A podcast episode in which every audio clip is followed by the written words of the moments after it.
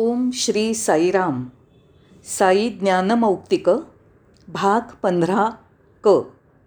भगवान बाबांच्या चरणकमलांना वंदन. तुर्या किंवा अनुभवातीत अवस्था. स्वामी मी असं ऐकलं आहे की आणखी एक अवस्था असते चौथी अवस्था. ओ हो चौथी अवस्था? होय स्वामी ती कोणती आहे? पहिली अवस्था म्हणजे जागृत अवस्था दुसरी अवस्था म्हणजे स्वप्नावस्था. तिसरी अवस्था आहे गाढ निद्रा सुषुप्ती अवस्था. चौथी अवस्था तुर्या ही अनुभवातीत स्थिती. लगेचच बाबा म्हणाले ही तुर्या अतीता पलीकडची स्थिती हे खरं आहे ही स्थिती खरी आहे बाकी सर्व काल्पनिक. त्या सगळ्या आभासात्मक असतात. त्या भ्रामक किंवा फसव्या असतात. पण तुर्या स्थिती म्हणजे अंतिम अवस्था असते. आणि ती खरी असते. तिला साक्षी असंही म्हणतात. ही तुर्या पारलौकिक अवस्था इतर तीन अवस्थांची साक्षीभूत म्हणून उरते.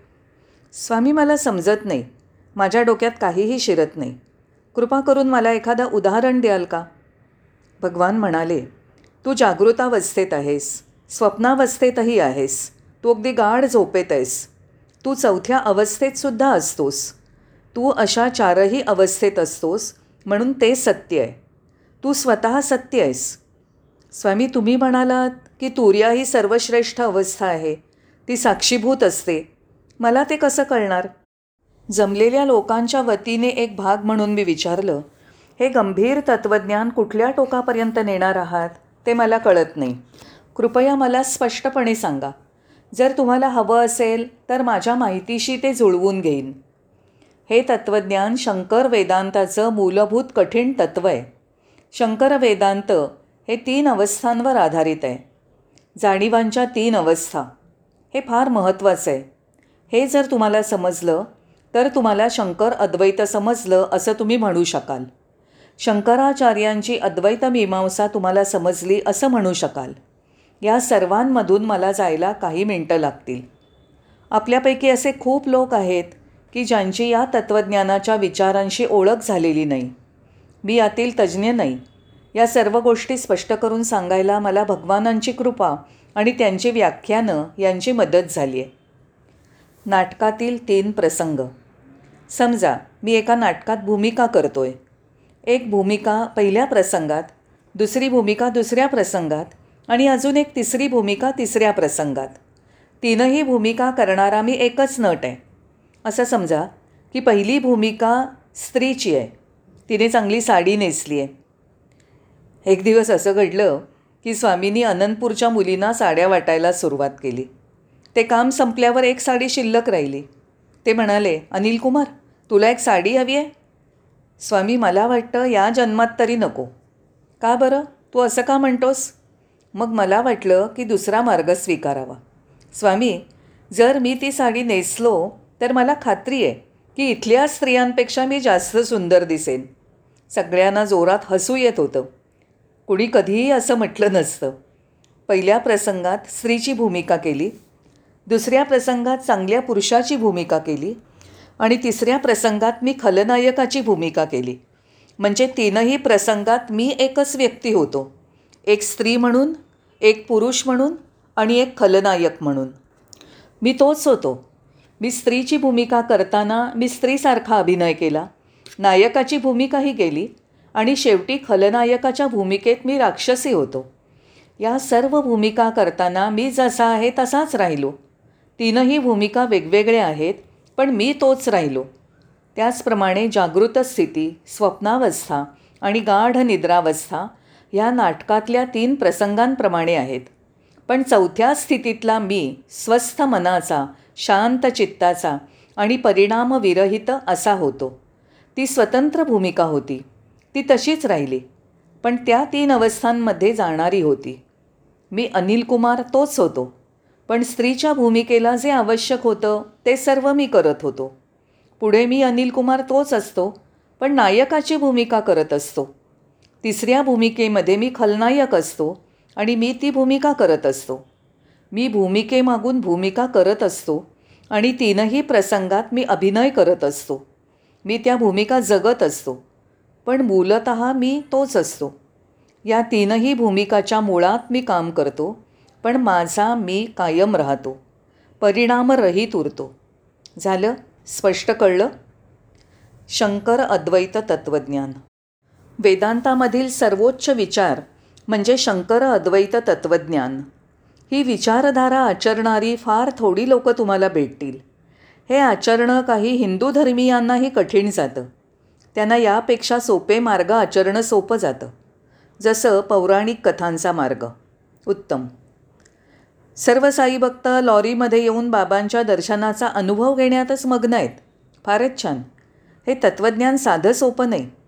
जेव्हा एखादा माणूस ह्या तत्त्वज्ञानाच्या तळापर्यंत खोलवर जाऊ लागतो तेव्हा त्याला काही अनुभव असावे लागतात. तो फक्त साध्या सोप्या गोष्टींवरून कथांमधून जाऊन चालणार नाही. जीवन हे कथांमध्ये भरलेलं नसून सत्य घटनांनी भरलेलं असतं. म्हणून भगवान म्हणाले विद्युत प्रवाह चालतच असतो पण प्रकाश मिळण्यासाठी बल्बची जरुरी असते. तो प्रकाश विजेवर परिणाम करत नाही. पंखा असतो पण त्याला फिरवण्यासाठी विजेच्या प्रवाहाची जरुरी असते. वारा विजेच्या प्रवाहावर परिणाम करू शकत नाही. जसं प्रकाश किंवा वारा विजेच्या प्रवाहावर परिणाम करू शकत नाही त्याचप्रमाणे जागृतावस्था स्वप्नावस्था किंवा गाढ निद्रावस्था यांचा मीवर परिणाम होऊ शकत नाही. ह्या मीचं शाश्वत साक्षीदार म्हणून कार्य चालू असतं. स्वामी खूप आभारी आहे. तुम्ही हे सर्व किती परिणामकारक रीतीने स्पष्ट केलं आपल्या रोजच्या वापरातील विजेच्या प्रवाहाचं उदाहरण दिलं आणि आपल्या विषयाला ते किती तंतोतंत लागू पडलं त्यामुळे आम्हाला ते सहज समजू शकलं. धन्यवाद स्वामी. सहजपणे सोप्या उदाहरणाने वेदांताचा गूढ अर्थ स्पष्ट करून सांगणारा तुमच्या समान कोणी नाही. तुम्ही अतुलनीय आहात अजिंक्य आहात. आभासातून मुक्त होण्यासाठी मी काय करावं? स्वामी एक प्रश्न.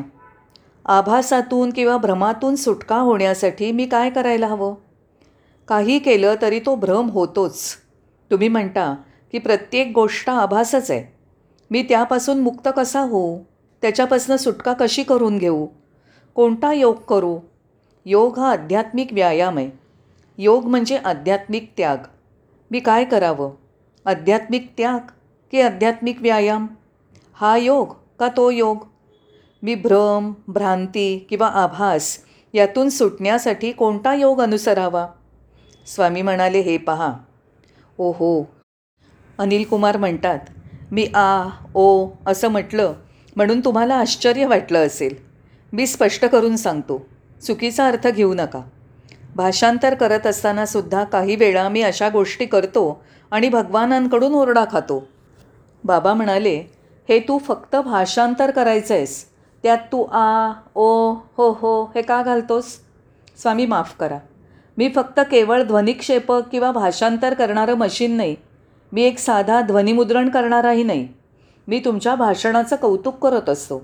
योग्यता ओळखतो. मी तुमच्या दैवी संदेशातील अमृतपान करत असतो. असं करत असताना मी मला हरवून जातो. तेव्हा मी म्हणतो आहा तू वेळ घालवत असतोस. मी भराभर सांगत असतो आणि तू फक्त अ बाबा आहा असं म्हणत असतोस. हे सगळं काय आहे? ओ माफ करा. माझ्याकडून होणाऱ्या या चुकांबद्दल मला माफ करा. आणि तुम्ही पण मला माफ कराल. माझ्याकडून होणाऱ्या साध्या साध्या चुकांबद्दल मला माफ करा.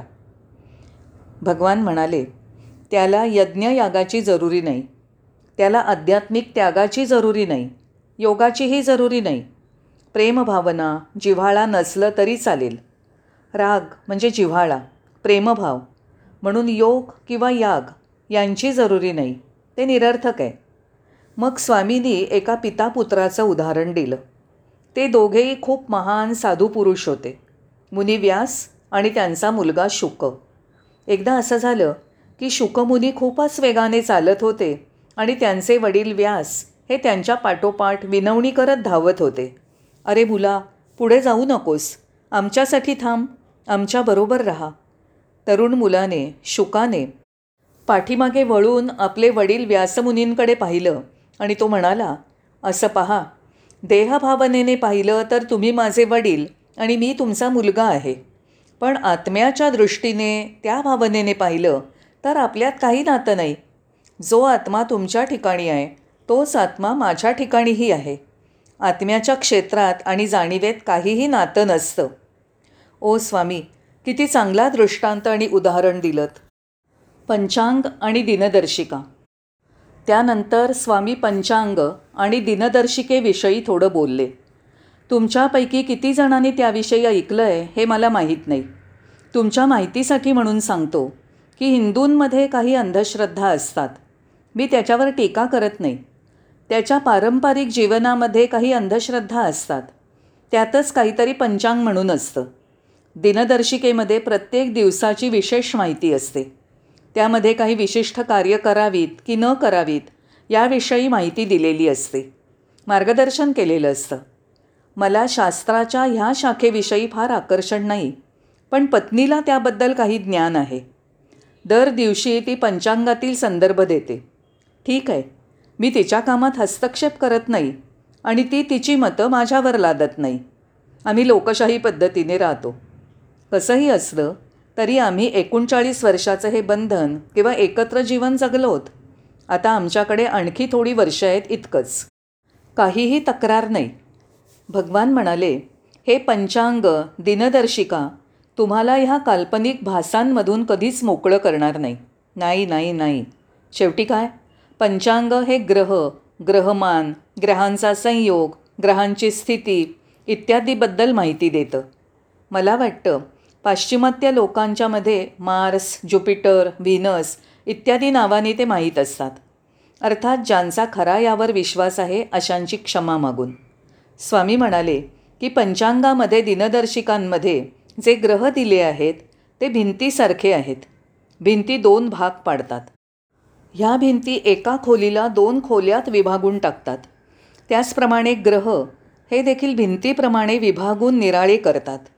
ज्याप्रमाणे भिंती तुम्हाला एक खोली भोजनगृह आणि दुसरी खोली स्वयंपाकघर म्हणून स्वतंत्र करतात तसेच ग्रह देखील भाग पाडू शकतात. एकदा का तुम्ही भिंत बाजूला केलीत की सर्व गोष्टी एक होऊन जातात. त्याचप्रमाणे आभास हे विविधता अनेकता किंवा भिन्नता ह्याला जबाबदार असतात. मी हे खूप निरनिराळे शब्द वापरत आहे ते भाषेवरचं माझं प्रभुत्व किंवा माझी हुशारी दाखवण्यासाठी नाही तर एकाच इच्छेने की तुम्हाला एका नाहीतर दुसऱ्या शब्दाने माझं म्हणणं सांगितल्याने तुमच्यापर्यंत ते पोचेल. त्यासाठी माझी ही धडपड. आहे मी दर रविवारी हेच सांगत असतो. तुमच्यापर्यंत माझं म्हणणं पोचावं हीच माझी सतत धडपड चालू असते. सर्व मुद्दे तुमच्या हृदयापर्यंत पोचावे ही इच्छा असते. ते पूर्ण करण्यासाठी मी कितीही शब्द वापरायला तयार आहे. तर मूळ मुद्दा असा आहे भिन्नता गुंतागुंत आणि विविधता याला आभास हाच जबाबदार आहे. जिव्हाळ्याशिवाय मी माझी कर्तव्य पार पाडू शकेन का? स्वामी एक प्रश्न आहे. हो काय प्रश्न आहे? स्वामी तुम्ही म्हणालात की माझ्या ठिकाणी प्रेम जिव्हाळा आत्मीयता नसावी. जिव्हाळ्याशिवाय मी माझी कर्तव्य कशी करू शकेन? एखादी आई प्रेमाशिवाय आपल्या मुलाची काळजी घेऊ शकेल का? वर्गामध्ये विद्यार्थ्यांविषयी प्रेम नसताना शिक्षक शिकवू शकेल का? एखादा व्यावसायिक आपला व्यवसाय मनाने गुंतल्याशिवाय चालवू शकेल का? कृपया मला सांगा स्वामी. धनुष्यातनं सुटलेल्या बाणासारखं लगेच उत्तर आलं. ते काय म्हणाले? इकडे बघ. कोणतीही गोष्ट कर्तव्य म्हणून कर. त्यात गुंतू नको. ती चांगलीच होईल. ते तुझं कर्तव्य आहे इतकंच. जिव्हाळा नको. निरासक्तीने कर्तव्य कर. ते चांगलंच होईल. तसा नियम आहे. मग भगवान म्हणाले जर तुझं कर्तव्य आसक्तीरहित केलंस तर ते तुझं कर्तव्य धर्म योग किंवा आध्यात्मिक कार्य म्हणून होईल. मित्रांनो किती सुंदर विधान आहे हे. एखादी गृहिणी असेल प्रोफेसर असेल डॉक्टर असेल किंवा अभियंता असेल आणि जर त्यांनी त्यांची कर्तव्य अभिलाषा न ठेवता केली तर ती कामं म्हणजे योग साधना किंवा आध्यात्मिक साधना होईल. आमचा चांगला परमेश्वर किती चांगला संदेश आहे हा. तो आपल्याला इथून पळून जायला सांगत नाही जंगलात जायला सांगत नाही. शरीराला वाकडं तिकडं वळवायला आणि त्याला योगवर्ग म्हणायला हे करायला सांगत नाही. ते तसं नाही नाही नाही. अलिप्त कोण असतं? स्वामी विरागी कोण असतं? हे मला कळायला हवं आहे राग म्हणजे लिप्त असणं. आणि विराग म्हणजे अलिप्त असणं विरागी कोण आहे? अलिप्त कोण आहे? बाबा म्हणाले अगदी तुमच्या समोरच असलेला विरागी तुम्हाला दिसत नाही का? तो पूर्णपणे अलिप्त आहे. अनिल कुमार एकोणीसशे बहात्तरच्या वासंतिक वर्ग चालू असताना ह्या देहाच्या मातेचं काय झालं होतं ते तुला माहीत आहे? काय घडलं होतं? त्या वर्षी सर्व भारतातील विद्यार्थी वासंतिक वर्गासाठी इथे जमले होते. अचानक वासंतिक वर्ग चालू असताना बाबांची माता ईश्वरम्मा मरण पावल्या. सर्व वर्ग त्या दिवशी रद्द केले जातील अशी प्रत्येक विद्यार्थ्याला अपेक्षा होती. आणि त्या दिवशी सुट्टी मिळेल. तो दिवस ध्यानधारणा आणि मृतात्म्याबद्दल विचार करण्यात व्यतीत करण्याचं त्यांना अपेक्षित होतं. बाबा म्हणाले दुसरं काहीही करायचं नाही. सर्व वर्ग ठरवल्याप्रमाणे चालू राहिले एवढंच का? सर्व वर्ग रद्द करावेत अशी विनंती करण्यासाठी सर्वजण माझ्याकडे आले. मी म्हटलं दुसरं काहीही नाही. ती या देहाची माता होती एवढंच. मी म्हणजे हे शरीर नाही.